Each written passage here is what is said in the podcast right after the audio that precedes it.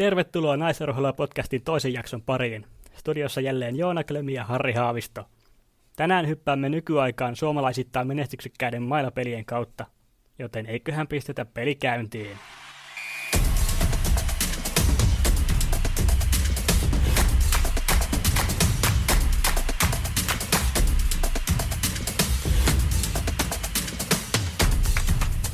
Naisurheilua podcast.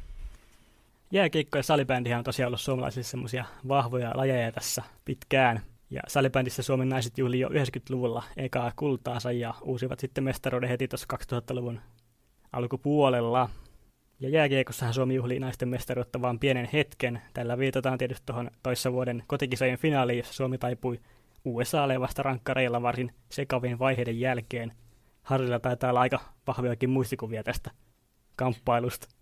Joo, kyllä sitten aika vahvat muistikuvat on jäänyt ja hyvin katkerat sellaiset, että se oli se ilta mulla vähän semmoista kanavasurffoilua, kun vaihtelin tämän finaalin ja eduskuntavaalion tuloslähetyksen välillä. Ja Suomen voittomaali oletettua en suorana nähnyt, mutta vaihoin kanavalle siinä vaiheessa, kun maalia juhlittiin ja mietin siinä sitten, että taisi illan iso jytky tullakin kiekkofinaalissa eikä niissä vaaleissa.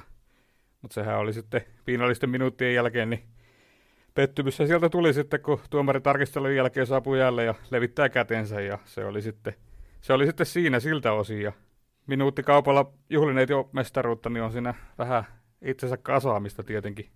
Hyvin ne kasas silti itsensä, että kuitenkin rankkareihin asti pääsi, mutta siinähän se sitten kääntyi USAlle ja erikoisen kiekkoilla Grune Susanna Tapani varsin mielenkiintoinen rankkariyritys. Joo, kyllä. Siis itsehän katoin vaaleja telkkarista ja sitten Areenasta peliä, ja Areenan lähetys tietysti tuli pienellä viiveellä silläkin kertaa, ja tajusin se vasta siinä vaiheessa, kun vaalistudiossa ilmoitettiin, että Suomi on voittanut jääkiekko kultaa. Sitten vaihoin äkkiä kanavaa ja sitten totesi, että no eihän täällä ole mitään juhlita enää, että pelaajat sun leitkee tai kattelee ympärille, mikä homma. Ja hetki sitten itselläkin meni siinä, että mitä tässä nyt tapahtuu. Ja no, niin, ei kai siinä. Peli jatkuu ja USA voitti, mutta eihän sitten nyt kovin hyvä maku jäänyt vissiin heillekään lopulta siinä tavasta, millä se ratkaisi. Niin, en tiedä kumpi oli suurempi pettymys silloin ne vaalitulos vai tämä ottelu, mutta... Se varmaan riippuu vähän keltä kysyykin. Katkera ilta yhdelle ja toiselle. Kyllä. Mutta kyllähän tuosta vähän tuosta naisleijonien tilanteesta kehityksestäkin pitää sanoa, että on siinä samoja elementtejä kuin miehillä aikana, että aika paljon tuli sellaisia katkeria, niukkoja tappioita miehilläkin ennen kuin sitten se jackpot lopulta tuli, joten eikä se mestaruus vielä naisillekin sieltä tule. Joo, itsekin uskon kyllä vahvasti siihen, että tosiaan noissa 2019 kisoissa USA ja Kanadan ylivalta rikkoutui siltä osin, että ensimmäistä kertaa näistä jääkiekon MM-historiassa nämä kaksi maata ei kohdanneet finaalissa, että eteenpäin oli menty sen suhteen ja kotikisassa annettiin pohjois-amerikkalaisen myrskyvaroitus ja kyllä se ehkä on vain ajan kysymys, koska otetaan se historiallinen mestaruus. Siihen pitää luottaa ja ainakin jos ennen Ruotsia otettaisiin. Se on se vähimmäistavoite. Niin, mutta salibändissä tosiaan hieman samanlaista sekamelskaa on myös koettu kotikisoissa 2015. Suomi kärsi silloinkin rankkaritappion ja tuossahan tosiaan myy kippilä rankkari hylättiin, sillä pallon väitettiin liikkuneen taaksepäin, tai ainakin pysähtyneen. Ja tästäkin tuomiosta nousi aikamoinen kohu silloin aikanaan. Kuulostaako tutulta, jos vertaa tuohon naisten lätkäfinaaliin? Kuulostaa tutulta, ja miten se onkin aina Ruotsi. niinpä, niinpä. Niin, Ruotsi tosiaan tässäkin vastasi tietenkin, kun salibändistä puhutaan. Mutta itsellä ehkä ei se kippilä rankkari niinkään jäänyt mieleen, vaan tästä jäi sitten toisella tavalla liikuttava ja sykähdyttävä tunteisiin menevä hetki, kun Veera Kauppia haasteltiin pelin jälkeen ja sitten vieressä tämmöinen tyttöjuniori tsemppasi sitten kovasti kauppia siinä ja Veerallekin tuntui siinä, että vähän niin kuin ei meinannut kyllä pokka pitää, tai siis ei siis meidän ruveta nauramaan, vaan niin kuin itkoa pidätteli siinä muutenkin jo, niin sitten vielä tämmöinen, niin olihan se aika tietyltä parastavaakin katsottavaa. Olisihan siinä voinut itku tulla jo siitäkin, jos olisi huomannut, että se on ruotsalainen se pikkutyttö ja yrittää siinä kovasti rohkaista, että kyllä teki vielä joskus. Niin, no se, ainakin Suomeen se puhuu, että oletin, että oli suomalainen. Suomalais oletettu. Suomen paita taisi olla päällä. No joo, ei näistä tiedä. Mutta eli sitten naiset tosiaan taipui myös kaksi vuotta myöhemmin rankkareille, jälleen Ruotsille. Ja edellisessä kisassa Suomi ei päässyt finaaliin, kun Ruotsi kaatoi Suomi jo välierissä maalin erolla – mutta ei nyt kääntä liikaa tätä veistä haavasta. Todetaan, että tilaisuus mitalien kirkastamiseen molemmissa lajeissa koittaa jo varsin pian. Jääkiekossa naisten MM-kisojen piti olla parhaillaan käynnissä Kanadassa, mutta kisat siirrettiin toukokuulle. Salibändissä seuraavat MM-kisat on puolestaan määrä pelata marras-joulukuun vaihteessa Ruotsin Uppsalassa. Eli mikä sen hienompaa kuin sitten Ruotsin kotikentällä olisi päättää tämä Ruotsin putki. Siihen tähdätä. Niinpä. Ja naisten salibändin F-liigassa puolestaan eletään ratkaisun hetkiä, jäljellä on nimittäin enää loppuottelut. Saimme juuri pudotuspelien kynnyksellä vieraaksi runkosarjan kakkoseksi sijoittuneen rankkojen ankkojen hyökkäjän Hanna Niemelän. Rankat ankat ei lopulta finaaliin selvinnyt, mutta Niemelän kausi oli joka tapauksessa erittäin onnistunut. Naisurheilua podcast. Jopa enemmän kuuntelijoita kuin Sälströmillä maaleja. Naisurheilua podcastin vieraaksi on saapunut F-liigan A-lohkon piste- ja maalipörssin voittaja, rankkojen ankkojen hyökkäjä Hanna Niemelä. Tervetuloa. Kiitos paljon. Kerrotko ihan alkuun, että miten olet aikanaan päätynyt salibändin pariin? No ihan ensimmäiset muistot salibändissä tai oikeastaan sählystä on, kun meillä oli perheellä semmoinen oma liikuntavuoro liikuntahallilla, niin tuota, sinne on päässyt mukaan ja ensimmäiset pelit kun olin siellä, niin mulla oli semmoinen oma, tai oikeastaan ihan semmoinen oma peli, että kun liikuntahallissa antaa kaikkia viivoja, niin juoksin niitä viivoja pitkin siellä, eikä sitä pallosta ole kyllä hajuakaan, mutta mutta semmoinen virallinen aloitus on seitsemässä vuotiaana, kun muutin Rovaniemelle opiskelemaan, niin sitten siellä päätin, että voisi kokeilla ihan joukkueen mukana. Okei, eli aika myöhään periaatteessa kuitenkin. Niin oliko sitten jotain muita lajeja siinä aiemmin mukana vai? No, ala-yläasteen aikana pelasin lentopalloa vähän ja sitten ratsasti aika paljon. Miten tota nykyään niin vapaa-ajalla, niin moni jääkiekkoilija ainakin tuntuu pelaava golfia, niin onko sulla mitään tällaisia vapaa-ajan lajeja tai edes yhtä sellaista? No tälleen talvisin kauan aikana ei hirveästi tule tehtyä paljon mitään muuta kuin pelattua sitä salibändiä, mutta tuota, kesäisin tykkään pelata tennistä ja sitten beachvolleyta, niin sitä tuli jonkun verran pelattua.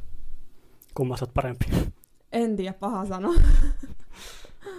Debytoit silloin vielä salibändiliikana tunnetussa pääsarjassa Kajaanin Papasin riveissä. Millaisia muistoja sulla on ensimmäistä liikapeleistä? Ei ole kyllä hirveän mitään tarkkoja muistot. Jotenkin se oli niin uutta ja jännää kaikki silloin, että, että vähän, vähän on sumusa se aika, mutta jännitti to, toki silloinkin paljon ja sitten se oli niin jotenkin, ei tiennyt yhtä, että mihin on menossa ja ryhtymässä, niin se oli hirveän semmoinen, piti oppia kaikki, paljon niin uutta ja se oli jännittävä aika. Siirryt sitten rankkojen näköjen paitaan Divariin, josta nousit nopeasti salibändiliikkaa. Millainen kokemus se sarja nousu oli? Mehän varmistettiin aika ajoissa se nousi jo silloin. Niin, niin se oli aika tuota, loppukausi nautiskeltiin vain pelaamisesta. Että toki se oli hieno asia, että pystyttiin nousemaan silloin, mutta ei hirveän semmoista tiukkaa peliä ei silloin ollut. Niin. Yli sitten jo ensimmäisellä pääsarjakaudella pronssipeli, jonka kuitenkin hävisitte. Onko siitä kaudesta jäänyt jotain hampaankoloa vai oliko se yksinkertaisesti maksimaalinen suoritus sillä hetkellä? No kyllä mä luulen, että olisi ollut niin kuin, enempäänkin mahiksia silloin. Mutta joskus se menee näin. Välieräkauden jälkeen menestys kiersi joukkuetta useamman vuoden, mutta miten arvioit omalta osaltasi noita kausia? Öö, meillä vaihtui valmentaja silloin ja sit, silloin alettiin, ja taktiikkakin vaihtui melkein kokonaan, niin alettiin vähän niin kuin rakentaa sitä peli-identiteettiä silloin. Ja siinä meni sitten muutama kausi sille, että oli hyviä pelejä, mutta myös sillä, että ei ehkä saatu niin kuin itsestämme irti sitä, mitä ehkä silloinkin olisi voinut, voinut joukkueesta ottaa. Ja ehkä niin kuin tällä kaudella se eniten alkaa näkyä nyt, että se työ, mitä ollaan monta vuotta tehty, niin alkaa tuottaa tulosta. Niin, henkilökohtaisestikin tällä kaudella. Tuntuu, että työ on tuottanut tulosta, kun olet tehnyt enemmän maaleja kuin kahdella edelliskaudella yhteensä, niin onko tähän joku tämmöinen salaisuus taustalla vai mistä muinen parannus johtuu? Öö, en mä usko, että mitään salaisuutta sen taustalla on, eikä ole mitään semmoista, että tietyn jutun kun on tehnyt, niin onkin alkanut napsahtelle, että varmaan suuri syy on siinä, että nyt pelaa semmoisessa ketjussa, missä homma toimii ja on semmoisessa roolissa, että on sitä pääsee ratkaisemaan niitä tilanteita, niin ehkä suuri syy on noissa ketjukavereissa. Niin joukkueella runkosarja tosiaan oli vahva, kun olitte toisia siinä niukasti, niin tota, se ei varmaan vielä sitten tietysti lämmitä, että pelkästään runkosarjassa pärjää. Joo, ei se lämmitä vielä, että kyllä meillä nälkä on. Niin Oulussa ei ole koskaan vielä juhlittu salibändin Suomen mestaruutta aikuisissa ainakaan, niin uskotko, että tämä tilanne korjaantuu nyt tänä keväänä? Mahdollisuuksia on mahdollisuuksia on paljonkin, mutta toki pitää muistaa se, että sitä mestaruutta haluaa moni muukin joukkue tässä sarjassa ja varsinkin nyt kun on tasainen sarja ollut, niin voi käydä ihan mitä vaan, että kyllä sä niinku töitä pitää sen että tehdä, että se voisi olla mahdollista. Naisurheilua podcast. Useampia tähtiä kuin Jessica Kososella ässiä. Olit pienen tauon jälkeen mukana myös maajoukkuessa helmikuun alussa. Minkälainen kokemus se oli? Ihan mukava. Semmoinen tosi nopea reissu etelään oli, että meillä oli vaan kahden päivän leiri, kahdet treenit ja kaksi peliä, niin se oli semmoinen nopea rykäisy. Hävisitte leirillä kahdesta alle 19-vuotiaiden naisten maajoukkueelle. Kertooko tämä enemmän A-maajoukkueen vai nuorten maajoukkueen tasosta? No en osaa sanoa, että kumma, kumman tuosta kertoo enemmän, mutta kyllä siinä selkeästi näkyy se, että U19 oli jo melkein kolme vuotta kohta reenan yhdessä tai valmistelun niihin MM-kisoihin, kun ne keväältä siirrettiin, niin siellä on myös vähän yli-ikäisiä. Ja niillä niin kuin, tosi hyvin klikkasi se peli yhteen ja kyllä niin kuin, tytöt pelasivat tosi hyvin. Ja kyllä voi odottaa, että varmaan meneessä tulee noista MM-kisoissakin sitten, että sitten taas meidän pelissä näkyy hyvinkin se, että kaikki oli melkein uusia toisille ja ei ollut niitä entisiä koke- tai minkälaista kokemusta toisista ja yhteisestä pelistä, niin oli aika sekaavaa. Ja niin, välillä se on vähän vaikeeta, vaikeetakin se pelaaminen, mutta tuota, en mä usko, että mitenkään pitäisi olla huolissaan tuossa, että naisten, naisten taso on mitenkään älyttömästi heikentynyt, että oli vain nuo kaksi peliä, mihin ei niinku, mitkä ei vaan oikein lähtenyt. Sä oot pelannut noiden harjoitusotteluiden lisäksi myös muutamia virallisia aama-otteluita, mutta et kuitenkaan vielä MM-kisoissa, niin tulevat MM-kisat lienee tärkeä tavoite. Joo, kyllä mä haluaisin siellä pelata, että töitä tehdään sen, että, että valinta osuisi sitten kohdalle, mutta tuota, mä jotenkin ajattelen, että jos, jos ei sinne pääse sitten, niin ei mun maailma siihen kaadu. Että tuota, kiva siellä olisi olla ja olisi kiva haastaa itseä ja kokemuksena olisi aivan älyttömän hieno. Entä miten uran jatko muuten, onko tavoite pelata vielä ulkomailla? Toki jos ulkomaille, ulkomaille lähtee, niin tuota, se olisi varmasti, pystyisin kehittyä pelaajana, pelaajana paljon ja olisi niin kuin ihan muutenkin uraa ajatellen, niin se voisi olla aika iso steppi eteenpäin. Öö, sen verran tietysti tiedän, että säkin olet opiskellut AMKissa aikana. Joo, viime keväänä valmistuin. Opiskelin liiketaloutta. Neljä vuotta siinä meni vähän yliajalle, mutta se nyt ei mitään haittaa, kun siltä sai paperit ulos, niin voi olla tyytyväinen. Ja äsken sulle soiteltiin tuolta työpaikalta, niin ilmeisesti myöskin jotain alan hommia, kun teet vai? Joo, mä oon Marius Ville Niemelällä niin toimistotöissä. Siellä ihan näitä oma-alan töitä, niin ihan kiva, että on päässyt teen jo opiskelijoiden ohjeissa näitä töitä, niin sitten että on päässyt jatkamaan myös. Minkälainen suhde sulla on nyt tällä hetkellä niin kuin salibändi ja työelämä, että oletko ihan täyspäiväisesti työelämässä vai? Öö, lähes täyspäiväisesti. Tällä hetkellä yritän silloin, varsinkin nyt kun kevät, kevät nämä tosi pelit alkaa, niin että se urheilu jäisi enemmän aikaa. Että vähän pitää katsoa sitä, että minkä verran tekee töitä ja pystyykö tuota vähän sumpliin. Kun sen palautumisen kanssa sitten on aika paljon, tai se on paljon hittaampaa, jos tekee, tekee ihan täyspäiväisesti töitä, niin se on vähän haastavaa sitten. Että kyllä se pitää vähän aina tasapainotella, että minkä verran tekee töitä, että jää siihen urheilunkin aika.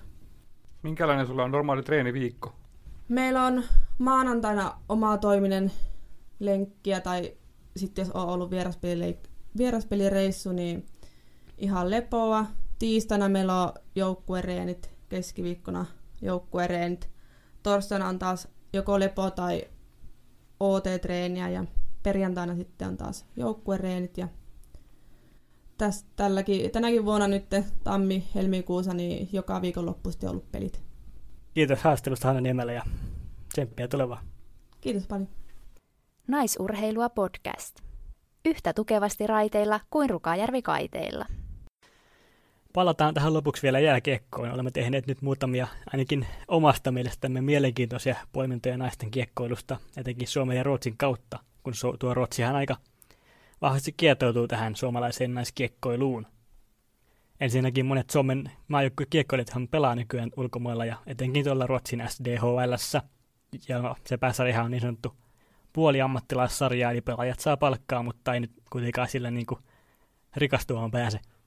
Mutta Susanna Tapani on kuitenkin valinnut toisin. Häntä on paljon kosiskiltu kyllä Ruotsiin pelaamaan, mutta myöskin ringittäjä taitava Tapani hän on pelannut viime kaudella TPS oli 80-vuotiaiden poikien joukkueessa. Ja tähän taustaan on se, että Tapani kertoo tässä jäänsärkeä dokkarissa, mikä kertoo hänestä, että poikien kanssa pelaaminen kehittää häntä enemmän ja hän, kuin naisten kanssa pelaaminen. Ja siihen hän just tähtää, että olisi niinku paremmin sitten kansainvälisissä peleissä niin kuin pystyisi USA ja Kanadaa vastaan jotenkin kamppailemaan temmossa ja sellaisissa asioissa. Tapanihan tosiaan on voittanut myös tässä ringetessä useampia MM-kultia. Ja tällä kaudella ei ole juuri muuta pelannutkaan kuin ringittäjä, kun tuolta TPSstä joutui lähtemään, koska ringeten yhdistäminen ei valmentajalle enää sitten käynyt. Tiesitkö muuten, Harri, mistä tämä ringittäjä hauska laji? No en tiedä, mutta sä varmaan kerrot kohta. Kyllä mä ajattelin, tota, siinähän se vastaus kaikkiin kysymyksiin on Kanada. Ketä vastaa Suomen pelas finaalissa? Kanada. Mikä maa on Suomen lisäksi juhlinut ringit kultaa? Kanada. Ja no, sait varmaan kiinni. Kyllä, oli hieno, hieno puujalka tähän väliin tähän kevennyksenä. Joo, kyllä, anteeksi tästä. Tota, joulukuussahan sitten Tapani kertoi tässä puoli seitsemän ohjelmassa, että hän on treenannut syksyllä turkulaisten NHL-tähtien kanssa, mutta tosiaan ei ole sitten pelejä tullut, kun lähinnä tuossa Rinkiten SM-sarjassa RNK Flyersin riveissä. Niin ja sitten tosiaan toinenkin esimerkki löytyy Meri Räisänen maalivahti palastaksi kaudeksi Suomeen, jotta pääsisi harjoittelemaan poikien kanssa. Hän pelasi muun muassa Ruotsissa Yhdysvalloissa aiemmin. Hän pelaa siis naisten liigaa HPK tällä mutta on harjoitellut sekä Jypin että HPK alle 18-vuotiaiden poikien kanssa. Ja jälkimmäisen maalilla hän myös pelasi muutaman pelin syksyllä. Ja aiemmin uralla Räisänen on pelannut, Räisänen on pelannut myös miesten otteluita Suomi-sarjassa. Näistä tuli mieleen näistä miesten pelien pelaamisesta, niin maalivahti Noora Rätyhän pelasi pykälän verran vielä kol- korkeammalla, että useamman ottelu pelasi Mestistä kiekkovantaan riveissä. Ja muistaako Joona muuten vielä Heili Wickenheiserin? Äh, kyllähän tuo nimi jotain kelloja soittelee, mutta kyllä noista hänen mestispeleistään taitaa sen verran aikaa olla, että Joonat ei tällaisia muista. No sehän on tullut jo selväksi, että Joonat ei muista. Wickenheiserhan pelasi kahdella eri kaudella Messistä HC Salamoiden riveissä ja vuodet oli 2002, 2003, 2004 ja itse muistan, että oli aika iso juttu silloin mediassa, kun Wickenheiser Suomeen tuli, kun on kuitenkin tota, lajin ehdottomasti suurimpia legendoja. Ja Wickenheiserhan kävi sitten vielä myöhemmin Ruotsin puolella pelaamassa Hokiettan ja Lindenhokin riveissä. Joo, tästähän saadaankin luonteva siirtymä tuonne länsinaapuriin. Ruotsin pääsarja tosiaan STHL on vetänyt hyvin suomalaispelaajia jo vuosikausia, ja nyt kuluneella kaudellahan sarjassa nähtiin yhdeksän suomalaista, joista peräti viisi pelasi Luulajassa. Yhteensä SDHL on kaukolaisen viiletti kuluneella kaudella pelaajia 18 eri maasta, ja muun muassa niinkin eksotisista kiekkomaista kuin Espanjasta ja Iso-Britanniasta. Joo, niistä ei aivan hirveästi varmaan ole miesten peleissäkään, varsinkaan näitä espanjalaisia kiekkoja, no, ei tule mieleen, mutta hämärä muistikuva, että NHL on varattu joku espanjalainen pelaaja, mutta tästä en ole aivan varma. Ei, ei siitä sen. Naisurheilua podcast. Enemmän tunteita ja tuoksuja kuin Janette-lepistöllä lyötyjä juoksuja. Mutta tiesitkö muuten, että suomalainen Michel Karvinen pitää hallussa Ruotsin naisten leikan yhden kauden pisteennätystä. Paino 30, 36 matsiin, tehot 37 plus 42 tämä kaudella 2015-16, jolloin sarja tunnettiin vielä nimellä Rikserien. Nykyään se on SDHL, mikä tulee siis sanoissa Svenska Damhockey Liigan, ja se otettiin käyttöön 2016 tällaisena nippelitietona tähän. Joo. Karvinenhan on muutenkin aika kovaa valuuttaa tässä kaikkien aikojen tilastossa, niin yhden kauden pisteennätyksessä nimi näkyy peräti top 16 peräti kolme kertaa, että se on kohtalaista jälkeä tehnyt Aivan. Ruotsin maalla. Niin, ja tällä kaudellahan Karvinen pelasi tuolla Sveitsin liigassa, jossa hänet palkittiin sarjan arvokkaimpana pelaajana, ja hän voitti myöskin tuon sarjan pistepörssin ylivoimaisesti. Voin 16 runkosarjan peliin syntyi peräti 49 pinnaa, mutta tämäkään ei kyllä kaikkien aikojen tilastoissa riitä mihinkään tuolla Sveitsin liigassa. Ruotsalaisen osalta tuolla on aika synkkää, kun kattelin näitä yhden kauden pistetilastoja, niin siellä 15 oli paras ruotsalainen Emma Nurdin – että edeltä löytyy suomalaisen lisäksi sveitsiläistä, norjalaista, itävaltalaista, tsekkiläistä ja kanadalaistakin jääkiekkoilijaa, että se on aika heikosti on mennyt näillä ruotsalaisilla oman maan sarjassa, että vähän pettymys varmaan itsellekin, että miten näin heikosti menee, mutta kaikkien aikojen pistetilassa hiukan ehkä valosampi tilanne, kun viisi ruotsalaista mahtuu top 10, mutta nehän on tietenkin pelannut pidempään ehkä siellä, että se vaikuttaa. Parhaana niistä on juuri tämä mainittu Emma Nordin. ja pelaaja hänkin. Kyllä, ja hän on toisena itävaltalaisen Dennis Altmanin jälkeen. Altmanilla on muuten uralla 337 matsia, aivan hurjat 563 pistettä ja eroaa yli 100 pinnaa toisena olevaan Nurdiin, niin siinä saa suomalaisetkin muutaman kauden vielä painaa kovilla pistekeskeroilla, jos Alt- Altmanin tavoittaa. Tällä kaudella Altman ei pelannut, mutta en löytänyt mitään virallista infoa, että olisi lopettanut, että aikaisemmin on kertalleen ilmoittanut lopettamisesta, mutta palas vielä kaukaloon, että kenties vielä näemme. Ehkä se vähän antaa muille tasotusta ja sitten jos alkaa näyttää sille, että joku lähestyy sitä pistemäärää, niin se tulee vielä vähän tekee lisää niitä tehoja sinne, että pysyy se ennätys halussa. Näin se saattaa mennä. Joo. Niin, tosiaan tuostahan kävi ilmi, että tuo Ruotsin sarja on kyllä aika naisten sarjaksi kova tasoinen nykyään, mutta Ruotsin maajoukkueesta ei sitten enää voi kyllä samaa sanoa. 2006 Ruotsihan tosiaan eteni historiallisesti olympiafinaaliin naisten lätkässä ensimmäisenä eurooppalaisena maana, ja vielä vuotta myöhemmin kyysivät pronssille kisoissa Mutta tämän jälkeen Ruotsi on ollut vain kolmesti välierissä, ja mitalleita ei ole tullut lainkaan. Ja 2019 tosiaan Suomen kisoissahan Ruotsi teki toisenlaista historiaa, kun se putosi ensimmäistä kertaa pääsaaresta pois. Ja viime vuonnahan ei tietenkään pelattu mitään M-kisoja, ja tänäkään vuonna ei pelata näitä alempia sarjojen lainkaan, joten Ruotsi ei voi nousta takaisin vielä ensi vuodeksikaan pääsarjaan. Ja tosiaan niin Ruotsin sarjasta sen verran tietoa, että tasoerat on vielä varsin suuria ja etenkin näissä parhaissa joukkueissa niin johtavat pelaajat on pääosin ulkomaalaisia. Ja pistepärsin 20 parhaan joukossa oli tosiaan vain muutamia ruotsalaisia päättyneellä kaudella. Onhan se tavallaan ihan hienoa, että Ruotsilla menee joskus sentään jossakin huonomminkin, kun täällä on niin monta kertaa katkeria tappioita koettu Ruotsille eri, eri lajeissa, niin en tiedä sitten mikä olisi naisten vastine, kun ruotsalaisia aina sanotaan Hannuhan hiksi, niin mikä se olisi sitten naisten jääkiekossa se vastine, mutta niin siitä ne ei todellakaan ole sitten, kun ne ei ole tuuria matkassa. Tämä on varmaan se Hannu hänen semmoinen huono päivä sitten, mutta vähän pit- pitentynyt se päivä heillä. niin, en tiedä. Mutta tosiaan kattelin itsekin tuota pistepörssiä läpi ja vähissä, vähissä on ne ruotsalaiset kärkisijoilla ja Brydesin sveitsiläinen Lara Stalderhan siellä dominoi, että on kaksi pinnaa per pelivauhtia painanut, että tämmöinen ihan kohtalainen seppä näihin liikoihin. Samalla kun katsoin sitä pörssiä läpi, niin osui silmään tämmöinen HV71 laituri kärkisi kuin Kennedy Marchment, ja tämä soitti kelloja tämä sukunimi ja lyhyt salapoliisin työ sitten paljasti, että kyllä vain sukulaissuhde löytyy melkein tuhannen nhl ja yli 2000 jäähyminuutin kovanamapakki Brian Marchmenttiin, joka muistetaan erityisesti San Jose Sharksin riveistä. En muista. No se on tästä tullut selväksi, että ei Joonat muista. Tämä Kennedy Marchment on tosiaan Brianin siskon tytär. Jäähyminuutit ei ole uralla ihan identtiset, mutta ehkäpä tältä Kennedyltä löytyy sitten hiukan enemmän taitoa tähän pisteiden tehtävään. Täällä on vähän erityyppinen pelaaja ja en tiedä naisten liikassa, miten tämmöiset fyysiset pelaajat sitten ylipäätänsä pärjäisi, kun eihän siellä taida kauheasti olla tätä kovempaa peliä. Niin, ainakaan taklata ei tällä niin. hetkellä vielä saa, mutta niin.